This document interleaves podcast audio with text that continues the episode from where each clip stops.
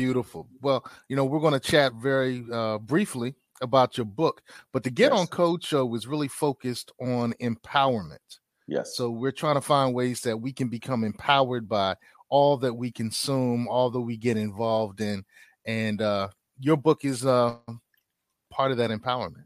Yes. So thank you. Hey, Code Keepers, we're here with the good brother George McCall, Callman, McCalman, McCalman, McCalman, McCalman, yes. yes. author of Illustrated Black History. I mean, look, it's thick. Thick and, and juicy. It's thick and juicy. thick and juicy. That's that's a good way to put it, man. Thick and juicy. So, hey, I know you're saying, Seiko, what's this have to do about empowerment? Stay tuned. What's this have to do with black empowerment? Stay tuned. All right. Welcome to Get on Code, the Fly Guy Show, which is a series of melanated conversations focused on empowerment, health, wealth, and knowledge of self. People think in binary choices because they are conditioned to. And on the wall was a picture of a wolf and a lion. I think the wolf was the Democratic Party, the lion was the Republicans. But the drug trade and all these illegal stuff that uh, people do, that's still economics. It's just that they couldn't do it in a traditional system. We're talking about melanated wealth. So we can build wealth, but we just, for some reason, don't seem to be able to transfer it. You had a great experience. Fine. That means nothing. What were you told as a child about education? You had to be how many times better? Every impression without an expression becomes depression. Yes, sir, Code Keepers. We have the good brother George McCalman, Illustrated Black History. And I'm telling you, I'll put it down, but I shouldn't have put it down because I had I can't put it down. I can't look. Watch this. Watch this. Watch this. Watch this. Shirley Chisholm, banger, banger. Shirley Chisholm. Shirley Anita Chisholm. That's right. All right. I'm I'm just I'm playing page uh portfolio. Let's see what happens. Oh, bam. Thornton, Thornton Dial. Dial. Now, yes. Now, Thornton Dial. He's not one as as well known as no. you know the ancestor Shirley Chisholm. So yes. tell us about Thornton for those of us who haven't had a chance to go through these pages yet. Well, I'll tell you that the um, the subhead title of the book uh, will tell you a lot about what this book is, and it is honoring illustrated Black history, honoring the iconic and the unseen. And what I wanted to do was throw a light on the our forebearers, some of whom are still with us, um, the people who paved the way for all of us that have made our society better. And um, Thornton is an is an artist, and he's an artist that m- more people should know about. And you know, as I was deciding the people that I wanted to have in this book, uh, what I wanted to do was focus on the people who are not as well known. There are a lot of people that are part of our everyday language. You know, Barack is not in this book. Oprah is not in this book. You know, even at the beginning of the book, I have paintings of Malcolm X and, and MLK. They are not in the book. Um, Harriet Tubman is painted at the beginning of the book. There are a lot of folks that are just part of the fabric of everyday uh, excellence. But what I wanted to do was focus on a few of the people who I thought uh, really needed to be more celebrated. Ashe, Ashe. Ashe. Now, I just played the uh the portfolio page game and I landed on Althea Gibson. Yes. Uh I tell you, uh whew, you know, Serena just retired. Yes. And so interestingly enough, I started hearing people mention Althea Gibson mm-hmm. while Serena was talking about her retirement. Yes. All right. So you highlighted some well knowns and you also highlighted some people we need to make well known. Yes. Why was yes. Althea Gibson strong enough to make your cut? I mean, well, Oprah didn't make the cut. Barack did, didn't make the cut. Oprah did not make the cut. Did not make the cut. Um, what I wanted to show with Althea, you know, there's a reason that Althea is in the book and and Arthur Ashe is not in the book. Um, what I wanted to show is basically it, there's more of an emphasis on frankly, women in the book. There are more, there are a few more women in the book than men. and what I was saying is that basically women basically still don't get their due as as pioneers. That they are often seen as the wives and girlfriends of, and they are rarely seen just as accomplished in their own right, even when they are uh, attached to famous and accomplished men. And what I wanted to show was Althea was every bit the pioneer that Arthur Ashe was. And frankly, she had to work harder because she's a woman to establish her um, her accomplishments. And and I wanted to show that she was like one of the originators. Like we know so we know what Serena and Venus have done and what they have paved the way for Naomi and Coco and, and all of the the, the new uh, wave of black uh, black sports titans, but the originator is Althea. Dope, dope, dope. And I'm saying that here in Virginia. I'm saying that here in Hampton Roads, Virginia, where I'm 45 minutes away from Richmond, Virginia. You know, yes. the uh, birthplace of Arthur Ashe. Uh, mm-hmm. And it was interesting to me that at a, a recent tennis match that was widely publicized and covered. It was in Arthur Ashe Stadium. Yes. But do we have an Althea Gibson Stadium? No, right. That's that's exactly it. And just, you know, one of the things that Serena and Venus have done so beautifully is you know, they have had to deal with so much overt racism within their sport. And Serena was basically one of the first people to to just put it out there. You know, there's there's this can this way of thinking about sports stars that they're supposed to not say anything. They're just supposed to smile and wave for the cameras. And what I love about Serena is that when she's not happy, she's not happy, and she's not smiling for anybody. And and I really appreciate that that the Williams sisters have moved that conversation forward that this misnomer that all athletes are treated the same way, that the only reason that Serena and Venus have received the racism that they have is because they're black. Their their progenitors have not had to deal with any of this. They're they're contemporaries. I, I mean I mean to say, and so it's just it's really good to be reminded. You know what Arthur had to deal with. He deserves he deserves buildings and statues, and and so does Althea. And so does Althea. You know, Publishers Weekly stated that your book is a vivid survey of Black history and that the history leaps off the pages. So, look, you're a graphic artist. I, I don't mm-hmm. want to pigeonhole you because you're you're an author. So you're a creative. You're a creator.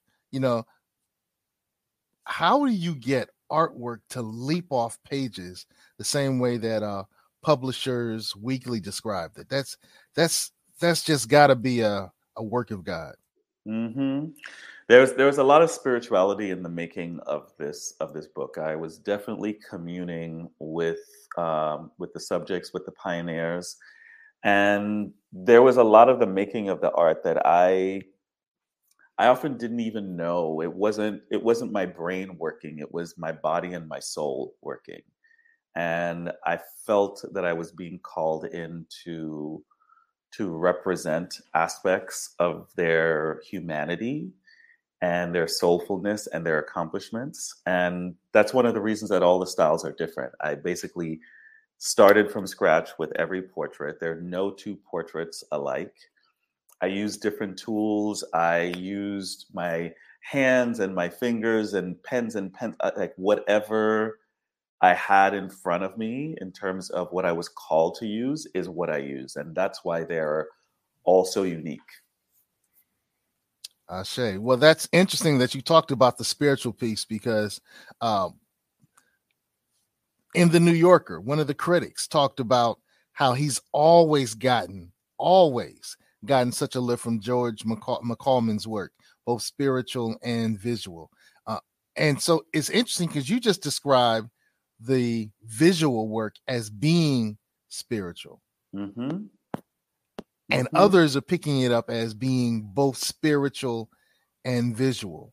and So- and that that has been wild you know just hearing other people's views like i just had my sense of what this is but then when we started sharing the book and people like thelma golden who runs the studio museum of harlem and Hilton Als who is a, a pioneer to me growing up as a teenager in new york i i wrote I, I read all of his writing and to know him now as a person and and know how much I value his words to to have him say this about my work, you know, it it like leaves me passed out on the floor over there. I had to pick myself up to come over here for this interview. incredibly incredibly but I, I do see the connection particularly the way you just described it in creating and being led by creative forces Mhm, Yeah. mhm. yeah And I and I bel I believe in that. I believe in the power of the ephemeral energy that that we as Black people are really connected to. We know that there is a higher a higher power and a higher calling. well uh natalie the author of queen sugar and I, i'm not sure if that's just the book or the series Both. is both, She is she she wrote the book that Ava made into the series. let's go go ahead Let's- natalie Let's Uh, go. what- go ahead, she Natalie. says Exactly. she says after reading your book we are all richer and wiser for it now that kind of ties into the hubris of the get on code show so the get on code show is really about empowerment is we're focused on empowerment we say you know get on code share the code teach the code be code become the code our code is empowerment Mhm, So- mhm. how does this empower us how does your book empower us Well, I can tell you how I would how what my dream is, which is that you know this book did not exist before I made it. And what I wanted was a collection of our accomplishments that we could just see for ourselves. That it's not something that we need to listen to anyone else say that we are or aren't anything, that we as a community, we should know who our titans are, um, not just in the public realm, but the people that we can share with our children, the people we can share with our teenagers, with our elders, that that there are people who have paved the way for us and that we get to be boosted and and feel good as we're moving through life about how much black americans have contributed to american society that we have made american society better. Well then you answered the question beautifully of how does this lead to empowerment? It bolsters it. It bolsters yes. It makes it vivid. And you know one of the things that we've learned is as we've studied empowerment powerful people always create art to celebrate that empowerment to Yes. celebrate their history to Yes. celebrate things that are happening and have happened and become shining lights and beacons mm-hmm. Hmm. Mhm. So, with that, we move to our next um, foundational question. You know, what have you done intentionally different from previous generations to make a better life? And this question really kind of talks to the artist and the human in you more so Mhm. than the book. So go out and buy the book. But this definitely question, multiple copies multiple copies of the book buy the book, buy the book, y'all. Uh, but what have you done intentionally different from previous generations to create a better life? Well, I don't know that it's different than previous generations, but I'll tell you what I what I did 11 years ago that changed the course of my kind of cultural life and my philosophy, which is that I opened my own business. I work for myself. And so I used to work in the corporate world and I learned a lot. I learned what to do and I learned what not to do. And I have been self sufficient in this way for 11 years. And I can think and speak clearly about what is on my mind, about what I see. And I, I don't have to restrain myself. I, I get to be verbal and vocal about what does not seem right. And when I am working with clients and something feels off, I don't have to keep it to myself. I can announce it and say it and attend to it and change it. And that is that that freedom that I have that I don't take lightly. I I, I don't take it lightly at all. Uh, I I feel has given me wings. You know, for me to be able to make this book on my own terms, it is because I felt that that calling. That no one gave me permission to do this. Ashe.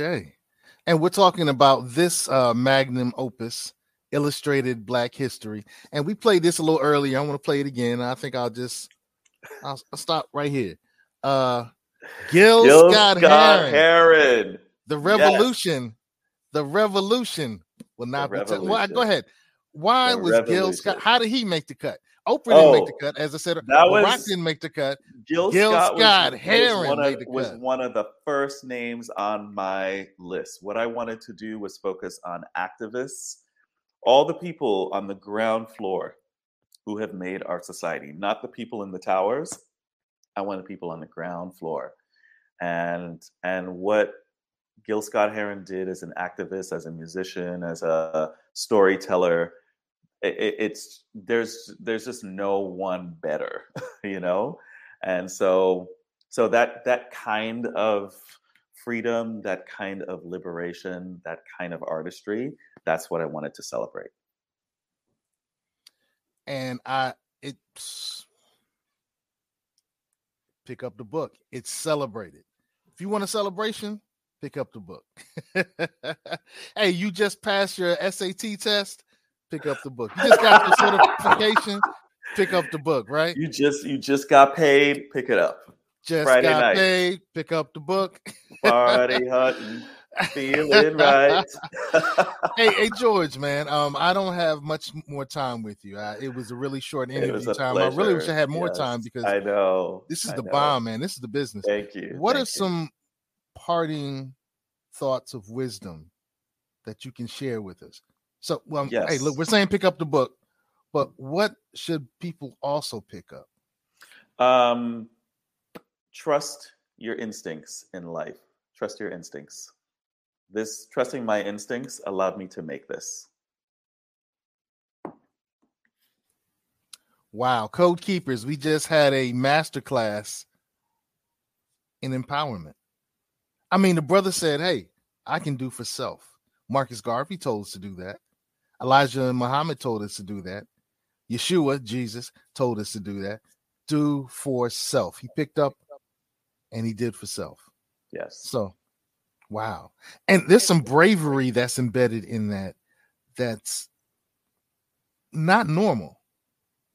Was there was there anything was there any second guessing was there any tribulation that um that you had to overcome to get to the point where you finally did for self?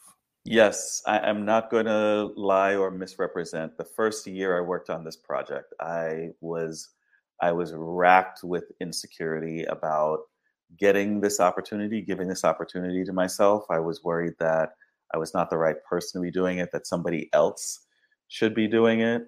And, you know, I'm surrounded by an incredible Black community, and everyone was like, go and get it, do it, do it, do it. And then when I worked it through my system, I have never second guessed my resolve and my purpose. That's so important to understand, code keepers. It's it's not easy. It's not easy, but we can do it. Hey, Yeah. brother George, thank you for your Thank time. you. Thank you for Thank you. your, Thank you so your much. contributions. And Thank hey, you. Godspeed, brother. Godspeed. Thank you. Thank you. All right, code keepers, we're out of here. Bye.